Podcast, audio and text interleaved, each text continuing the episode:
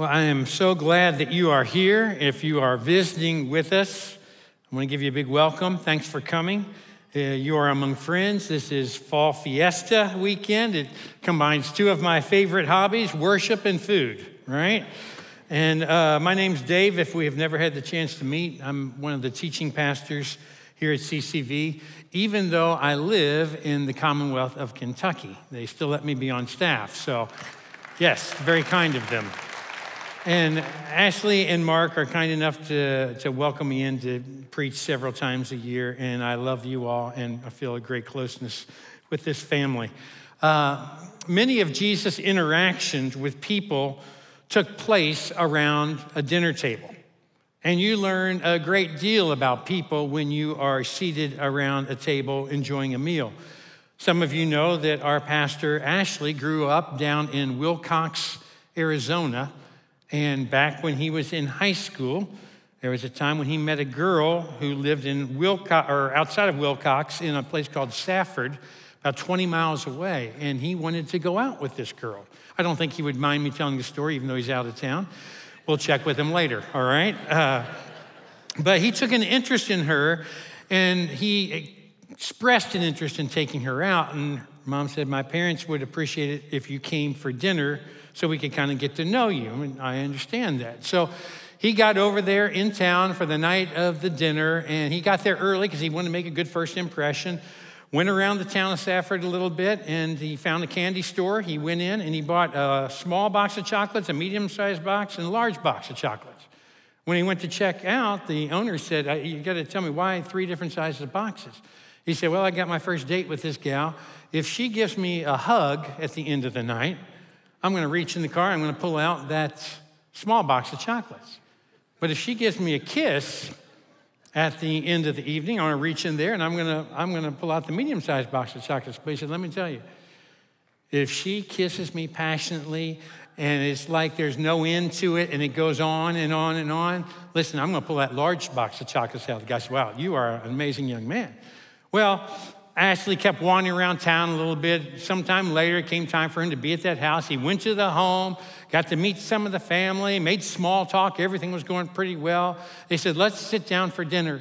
About that time, uh, her father came in the back door and said, sorry, I'm late. Came down, sat down, and immediately looked across the table at Ashley and said, would you have our prayer for the food? Well, Ashley was kind of caught off guard, but he started praying. And then let me tell you, that dude, he started praying like you've never heard before. He started in the book of Genesis. He worked his way through. He came to the New Testament, to the Gospels. He talked about sin. He talked about forgiveness. He covered everything. He got to Revelation. Finally, after about eight minutes, he finished his prayer. They had a great meal together. Everything went fine. After the meal, he's sitting out on the back porch with this, this new girl he's interested in. She said, you know what? She said, at dinner, I learned so much about you that I, I, I didn't know. I had no idea that you were so spiritual. Ashley said, well, you know what? At dinner, I, I learned a whole lot about you, too. He said, I, I had no idea that your dad owned the candy store. oh. Yeah. You might have to check that one with him.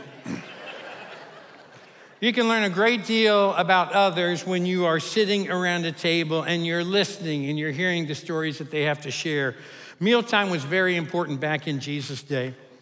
When Jesus came on the scene, he began to change the way that many of the Jewish traditions associated with meals were viewed. In fact, Jesus did more to change them than to support them. And he stirred up a lot of controversy over his countercultural approach to the dinner table. And what I want to do today is I want to I want to make three observations about the mealtime table. Here's observation number one. The mealtime table allows for the preserving of values and traditions to be taught.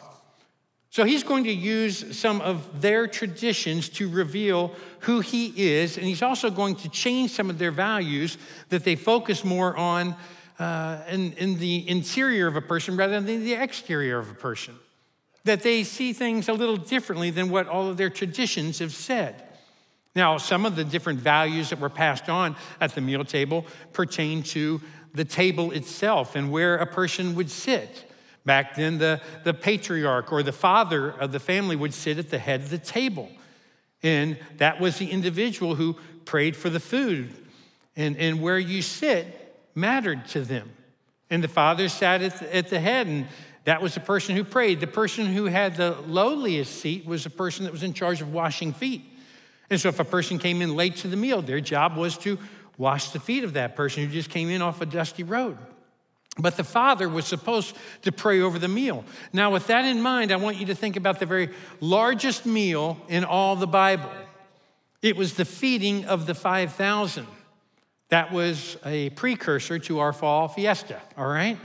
And what happened was there were all these people that were there that were mesmerized by Jesus' teaching, and they lost track of time, and they didn't pack a lunch with them. And so they had a long way to travel back home, and so they, they had to do something, Jesus said.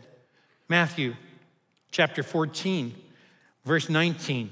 Taking the five loaves and the two fish and looking up to heaven, he gave thanks and he broke the loaves. And Jesus miraculously provided food for all of them. And did you notice that he was the one that was doing the praying for that meal? In fact, each of the gospel accounts tell us that Jesus assumed that role and he prayed over that meal for these thousands of people. You see, he was establishing himself as the head of a national family and not just an individual family. Jesus was taking control over the meal by praying over it. It was the equivalent of putting himself at the head of the table.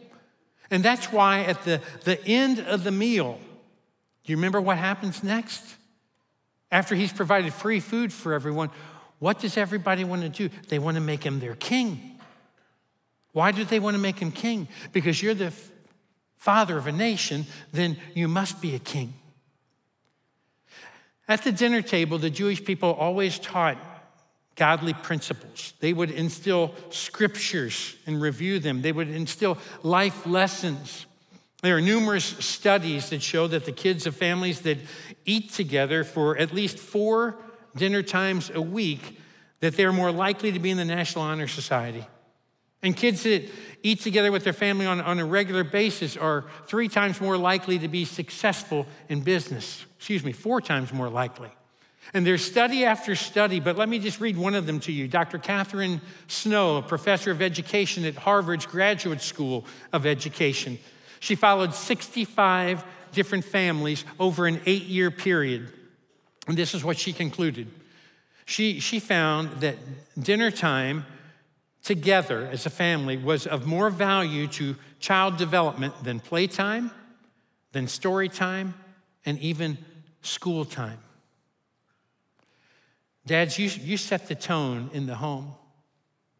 You have an attitude that will be picked up by the others. Moms, many of you find yourself in, in, in a role as a single mom where you're the one who's setting that tone. God makes up that difference. The Psalms, Psalms tell us that. He, he heals the brokenhearted, says that, that he is close to us, and he'll be that go-between for us. But moms and dads, you have an opportunity with, with your sons and daughters to pass things on to them from Scripture. In the ancient Jewish world, important customs were passed on. And when you go and vote on Tuesday, you are using your vote to voice your values and to pass on your priorities and principles. And, and you do it through mealtime. You'd also do it around the table. And with your kids, it has a cumulative effect over the years. The table is where you vote your values on a daily basis.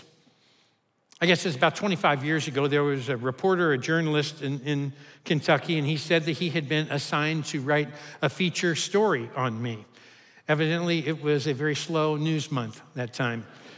And he said, there's there's one catch. I, he said, I need to have four to six hours with you, and I need to have at least two two-hour interviews with you in two-hour blocks. And I'm thinking, man alive, my mom doesn't even want to spend that much time with me.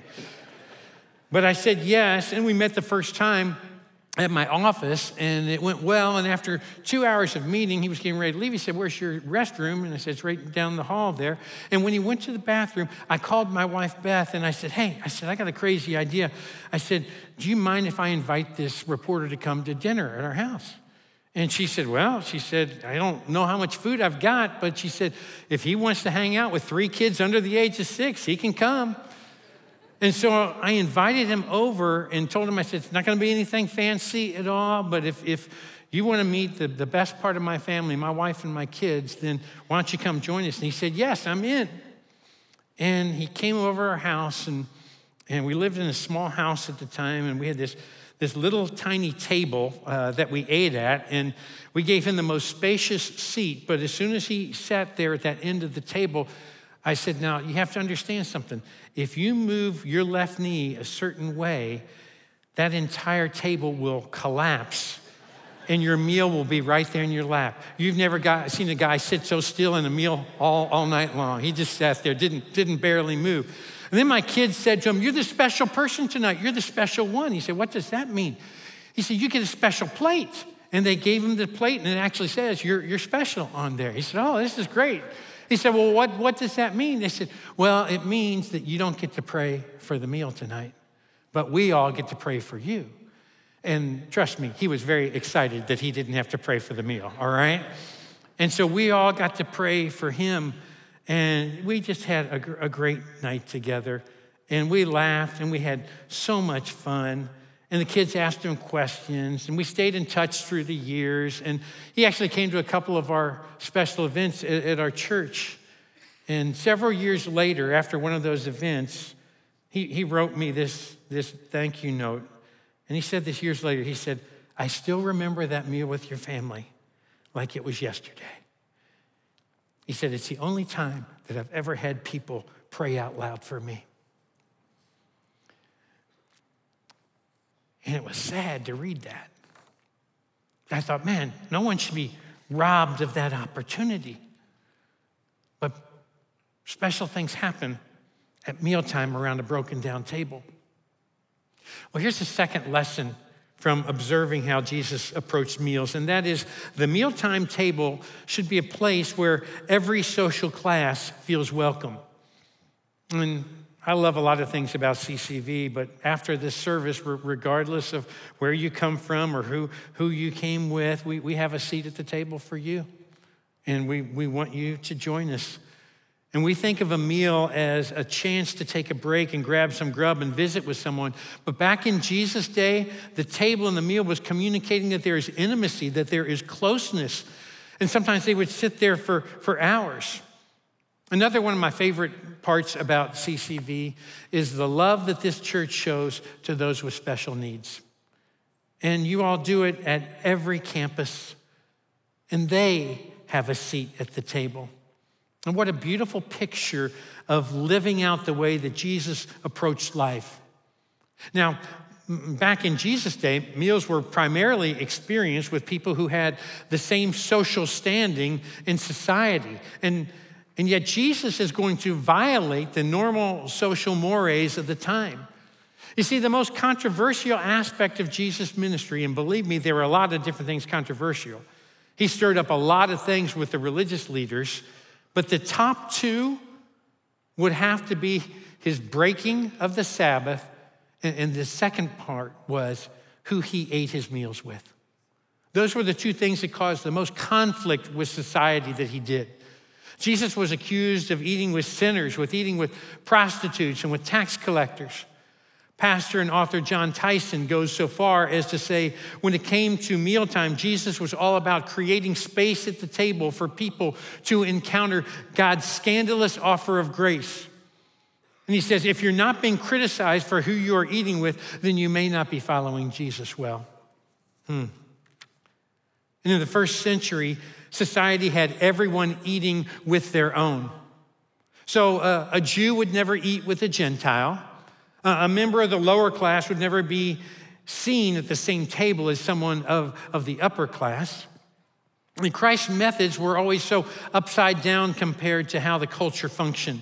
But Jesus demonstrated that the table is not a place of exclusion, it's a place of inclusion. Didn't matter who was at the table. Jesus is saying, I'm going to use the table differently in my ministry. To him, the table was not a weapon to keep people out. It was an invitation to bring people in. Who do you need to include? Who have you kept at arm's length that, that you need to schedule a lunch with? Be intentional. Get out of your comfort zone. I spent the last week here in, in Phoenix, and after church last Saturday night, uh, a couple of G C U students who I know, they came up and they said, hey, are you doing anything on, on Wednesday morning? And I said, well, I, I don't think so. They said, well, um, what are you doing at six fifteen in the morning? Oh, wow. They had not been real specific when they started their request. And I said, well, um, I'm really not sure. You know, I'm, I'm, I do a prayer walk from three to seven. Uh, you know, I guess I could cut it short. Uh, no, I said, I, I, I don't know what I'm doing then, but I, it's usually sleeping. And uh, they said, well, we want to invite you to come down with us. We, we feed the homeless outside of downtown Phoenix on Wednesday mornings. And they said, we'd like for you to come. You know, the Bible says in Luke chapter nine, verse fifty-eight, it says, foxes have dens and birds have nests, but the Son of Man has no place to lay his head. Well, he knows what it's like to, to be homeless. I, I certainly don't. But I, I said yes, and I went. There were about twelve students from G C U that were there. We we fed over four, four hundred people in an hour. It would break my heart when... Uh, I'd be visiting with somebody and they'd finish their meal. And my job, I was a busboy, so I had a rag, and my job was to help take their stuff back for them. Then I'd clean up the, the table there for the next person to be sliding in. And uh, I'd say goodbye to them. And then a few minutes later, I would see them back in line. And maybe they'd put a hat on. Maybe they'd... they'd buttoned their shirt or pulled a jacket over them, but they did something to try to make themselves look different just so they could get some more food. I'm telling you, my heart just my heart just broke. I had great conversations with them around tables. I, we talked football. We we we talked faith. We we talked about food. And it truly is amazing what can happen around a table with, with total strangers. I'm I'm embarrassed to tell you that in forty years of ministry, I've, I've never served breakfast to the homeless. And that's pretty sad, but I'm grateful for a dozen college students that, that taught me that there, there is a seat at the table for everyone. And the table is a place for everyone when Jesus is seated at the head. Have you ever noticed that the, the type of people that Jesus always hung out with are the very type of people that I tend to avoid? That they're the people that you avoid? The greedy, the poor, the ostracized, the overlooked, the skeptic, the immoral. Dietrich Bonhoeffer said, the church is only the church when it exists for others. But our tendency is to seek out the the best seats and to want to make certain that we we get the most honor. And Jesus talks in Luke fourteen, he talks about weddings, and he talks about how at, at weddings people will gravitate. They see where the host is, and so what do they do? They kind of work their way up, and they would sit close to where, where the host was. And Jesus said, don't, don't do that. He says, I know this goes against the hierarchy. I know it goes against everything you've ever been taught. But he said, at, at mealtimes, I want you to try something different. And he says in Luke chapter fourteen, verses ten and eleven, he says, but when you are invited, take the lowest place so that when your host comes, he will say to you, friend, move up to a better place. And then you will be honored in the presence of all the other guests. For all those who exalt themselves will be humbled, and those who humble themselves will be exalted. When, when I was growing up, our, our family had a dining room table, and, and four of us could, could sit around it and eat. But, but when we invited a couple of people To, to join us for dinner, if we were allowed to bring a friend over, or my parents invited a couple to, to come over, uh, my dad would say to me, go get the leaf. Y'all know what a leaf is?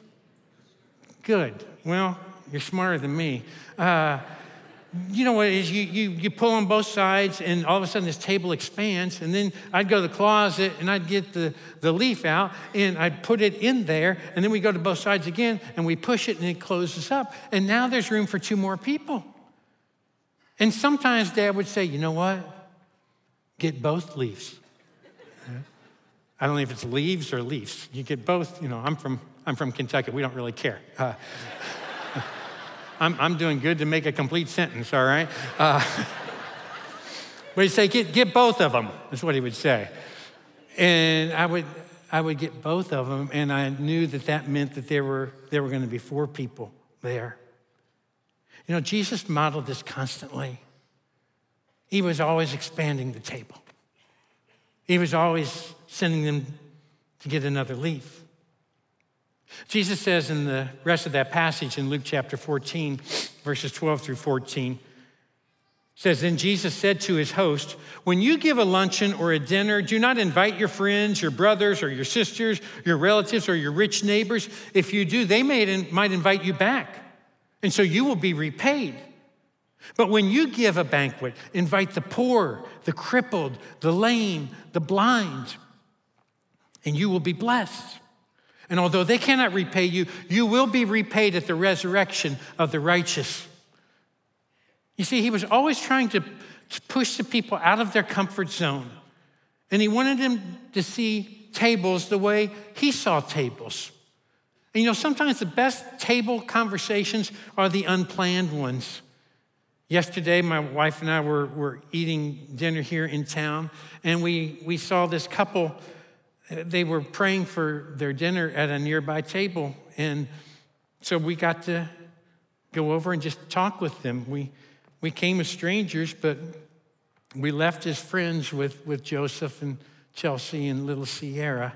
Why, why is that? It's because what happens is Christ is the reason that the table can expand.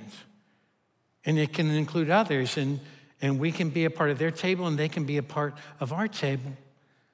On Monday, I was at a, a restaurant. I was working on this sermon, and there was a young gal who was wiping off tables, and we got in this conversation, and I mean, it got really deep really quickly, and it turned spiritual just after a matter of maybe three minutes, and I mean, I, I, I was trying to share things. I was trying to encourage. She was sharing some challenges that she was going through. I started going through some Bible verses, and I mean, I didn't come up for air for like four or five minutes. I didn't even take a breath. And finally I said, oh, I said, I'm so sorry. It, it, it sounds like I'm preaching to you. And she said, no, no, no, keep going. By the way, that's a phrase that you all have never said when I've been preaching, all right? Uh, no, Dave, keep going, keep going. I, I love cold tacos. Yeah, it's fine. But we talked and we talked, and after about twenty minutes, she looked at me, she shook her head. She said, I really can't believe that we are having this conversation. And I said, well, about an hour ago, before I got out of my car, I prayed. I said, Lord, cross my path with someone. Just cross my path with someone who maybe I can encourage. And her eyes welled up, and she said, he crossed your path with me. She said, that was for me. God sent you. And I was reminded again of, of how good God is. That sometimes he, he will even bring people to, to your table. I, I wasn't at their table, and God brought her to my table. Oh, here's the third observation I want to make. And that is the mealtime table should reveal who's a part of your family. And Jesus is going to have a very different view than most people did back then. But early in Jesus' ministry, he was not eating the majority of his meals with his family like everybody did. Instead, he was spending most of his time at the table with a ragtag team of misfits who couldn't cut it, and they didn't have a rabbi that they were traveling with. And so Jesus took them in. They were mostly lower class, maybe a couple of them middle class. And in Mark chapter three, verse twenty, says, then Jesus entered a house, and again a crowd gathered so that he and his disciples were not even able to eat. When his family heard about this, in other words, word traveled in the village, oh, hey, your, your, your son, your brother is in town. When they heard about this, they went to take charge of him, for they said, he is out of his mind. Now that phrase, take charge of him or take hold of him, is the exact same description that will be used when Jesus is arrested by the soldiers. And his family are saying he's out of his mind. He's, he's not eating with us. He's eating all his, his meals with these people, and it doesn't count if it's with those people. I love the way Mark Moore says it. He says his family thought he was nuts, so they headed to him carrying a white jacket with extremely long sleeves. They were going to take him away. He's not acting normal. He's eating his meals with these disciples and these other people, not with his real family. And in Mark chapter three, verse thirty-one through thirty-five, then Jesus' mother and brothers arrived, and standing outside, they sent someone in to call him. In other words, oh, just, just tell him that his mom's out here. Tell him his brothers are out here. Verse thirty-two, a crowd was sitting around him, and they told him, uh, your mother and your brothers are outside looking for you. Who are my mothers and my brothers? He asked. And then he looked at those seated in a circle around him, and he said, here is my mother and my brothers. Whoever does God's will is my brother, my sister, and my mom. You say, boy, that sounds cold-hearted to Mary. Well, Jesus came to turn insiders into outsiders and outsiders into insiders. Why would he pour the next three years eating meals with the disciples and not his family? It's because Jesus knows that's all he's got. He's got three years with them to get them ready to lead, to get them ready to serve. And Jesus is counting on this collection of guys to spread the word, to preach the gospel, to risk their lives so that others can find salvation. During mealtime, Jesus is changing the way you determine who's in your family. And some of you, you understand this real well, because ever since you started coming to C C V, or ever since you first came to faith, you've been ostracized by your family. And it hurts. And you were once an insider with them, but now you feel like an outsider. And for some of you, you've experienced more acceptance and more community from your brothers and sisters in Christ than those with whom you're related. And I just I just want you to know that, that if someone invited you to C C V this weekend at any of our campuses, you are an insider. You are welcome at this table. Earlier I said you are among friends. Let me take it a step further. You are among family. And we have a leaf for the table, and it's got your name on it. Jesus expanded his, his family through mealtimes. It went beyond the disciples. Remember Zacchaeus, the tax collector? Back then, it was a self-serving parasite. They were, they were driven by greed. They, they worked for Rome.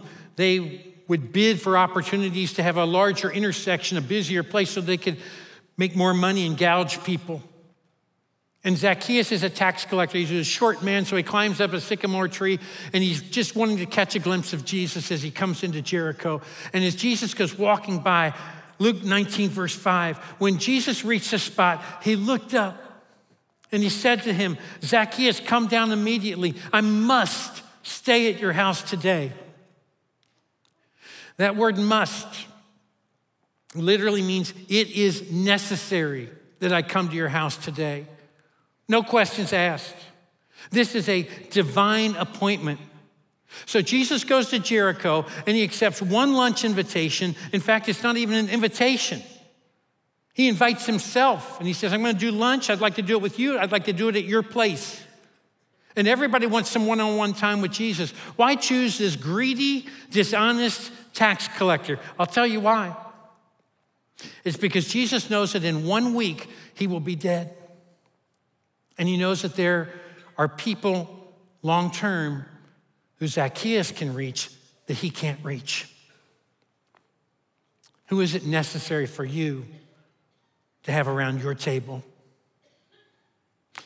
Let me close by telling you of a time when God did just that in my wife's life. He put a burden on her heart for some people. It's about ten years ago, I was preaching at my home church in Louisville. In the middle of my message, I, I read Jesus' words from Luke fourteen. I read them earlier, where Jesus says, when you throw a luncheon or a dinner, don't invite your friends or your relatives or your rich neighbors, because they may invite you and you will be repaid. Instead, you invite people who can't repay you.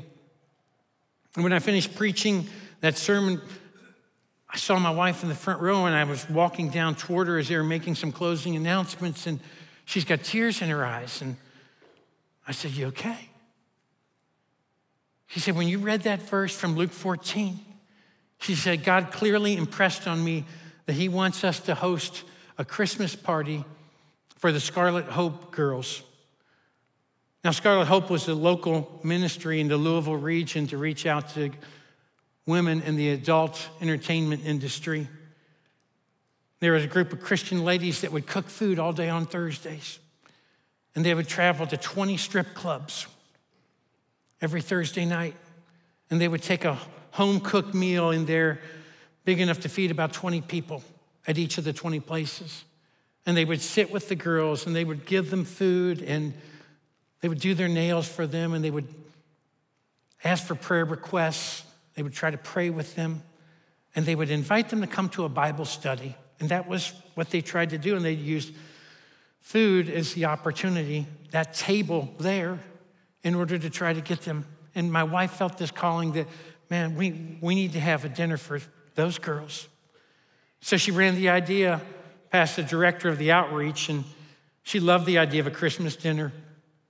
And about a third of the girls who came had left dancing, had given their lives to Christ. Another third were kind of in that in-between stage, and they were studying God's word, and they just weren't sure they could take their foot out of the out of the clubs and give their life totally to Christ. And then there was another third that they didn't know what they believed.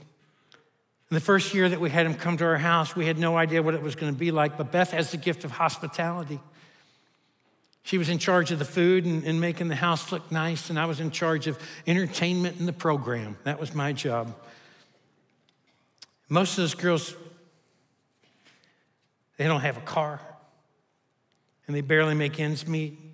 So I rented a school bus. We had dinner for them, and our kids and the friends of our kids would help serve each year.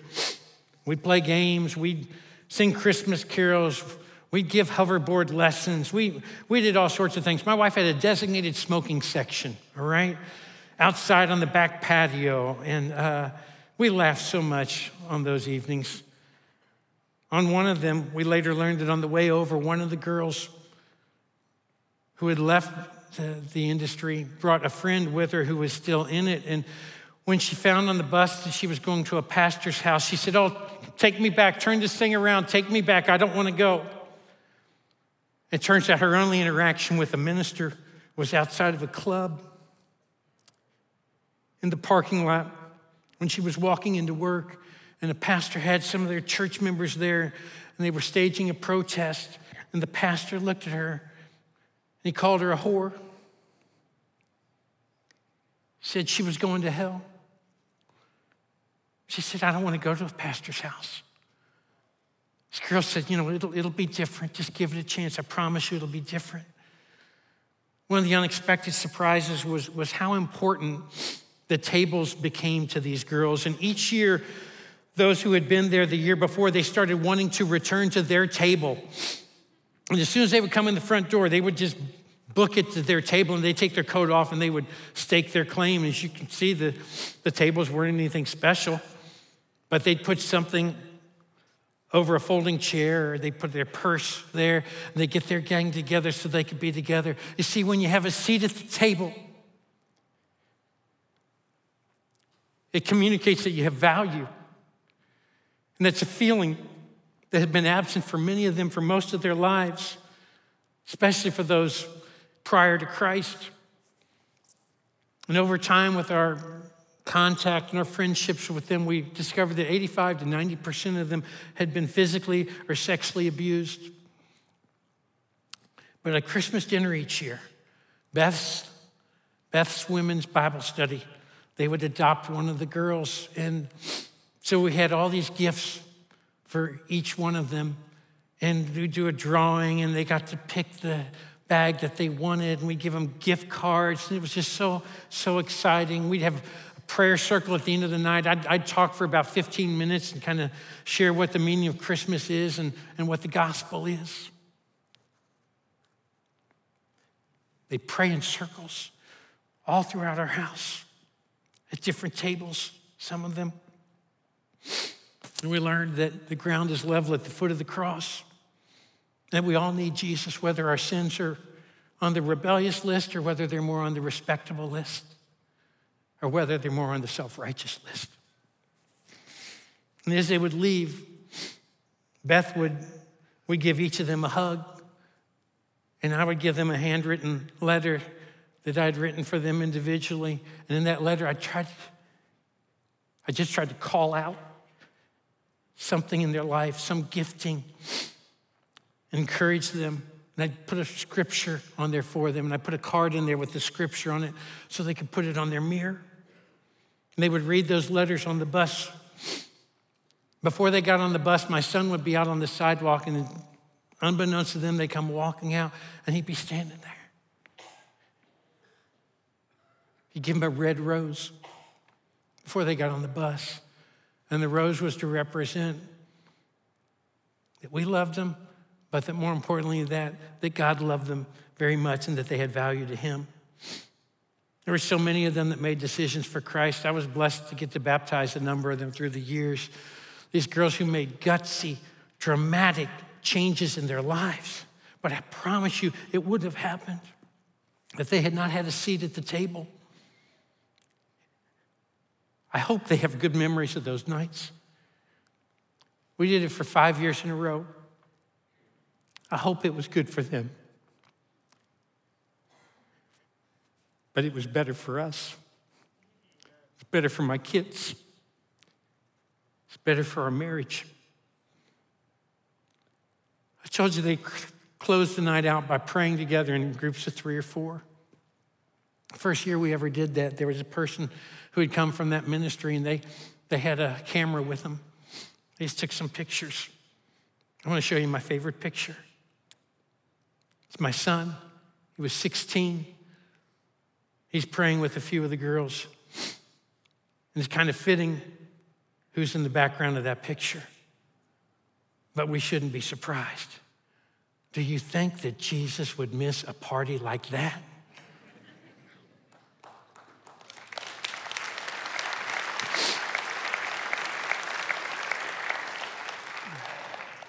So now it's your turn. And you get to put in practice what we've talked about tonight. It's time to go get the leaf. Let's pray. Father in heaven, uh, you always have had a seat at the table for us. We don't deserve it, but yet somehow you give it to us. Lord, in these next few minutes, we want to put into practice at every one of our campuses what, what we've talked about tonight, but even more importantly than that, Lord, in the days to come and the weeks to come, would you help us to make a trip to our closet, to grab that leaf and to dust it off and then to put it to use. It's in Jesus' name we pray. Amen. I want you to welcome our campus pastors from all over. Welcome your campus pastor.